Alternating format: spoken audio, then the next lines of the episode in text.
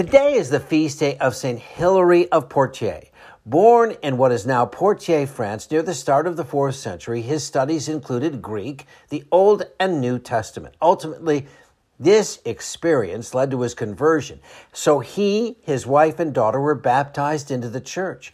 Around 350, though he did not want it, Hilary was elected Bishop of Poitiers and immediately found himself in a battle with the Arians who denied the divinity of Christ.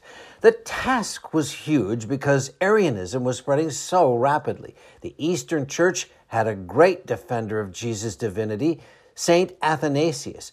But in 355, the Emperor Constantine II ordered all bishops in the West to condemn Athanasius and support Arianism. When Hilary refused, he was banished from France and sent to Phrygia. From there, he spoke, debated, and wrote extensively about the heresy of Arianism to the point where he became known as the Athanasius of the West. In Phrygia, those who supported Arianism grew so weary of debating Hilary on the subject because they could never defeat him, they finally begged the emperor to send Hilary back to France, which he did.